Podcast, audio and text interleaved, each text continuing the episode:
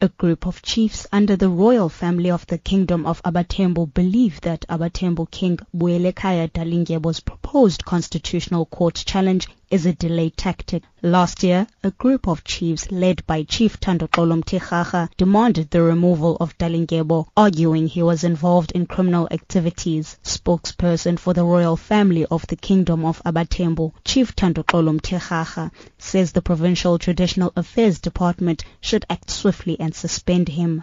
Yeah, we're saying as a royal family for the Kingdom of AbaThembu, this person should be suspended by the government, in particular the Department uh, of Traditional Affairs in the Eastern Cape province, because there are so many crimes that he has committed whilst he was sentenced in 2009, and he's still uh, doing that even now. If the government can agree with us, we're saying he must suspend him with immediate effect, pending the outcome of the Constitutional Court.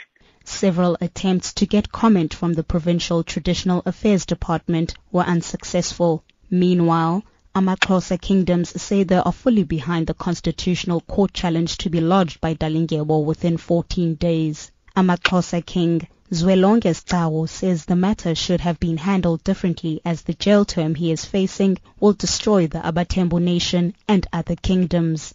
What we say as Amaxhosa nation is that Zwelibanzi should not go to jail. We need time to engage with government to find a way forward. We must also sit down with the families of the bereaved and those who had their houses burnt.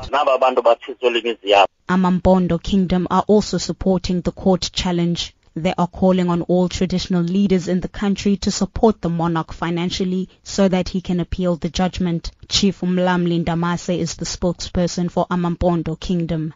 We are sympathizing with the Thembu nation, particularly the king. We are therefore appealing to all the nations in South Africa to assist the Thembu nation and the king so that he can be able to appeal this judgment to the constitutional court. So the king should be assisted financially by all the kings because we believe this judgment is unfair. What is really amazing here, the king seems to be alone now, whereas those people who actually committed these crimes appear nowhere. That's why I say it's politically motivated. King Dalindyebo will not go to jail for now as he is consulting lawyers who are expected to file papers in the Constitutional Court within 14 days. I'm Amanda Nano in the Eastern Cape.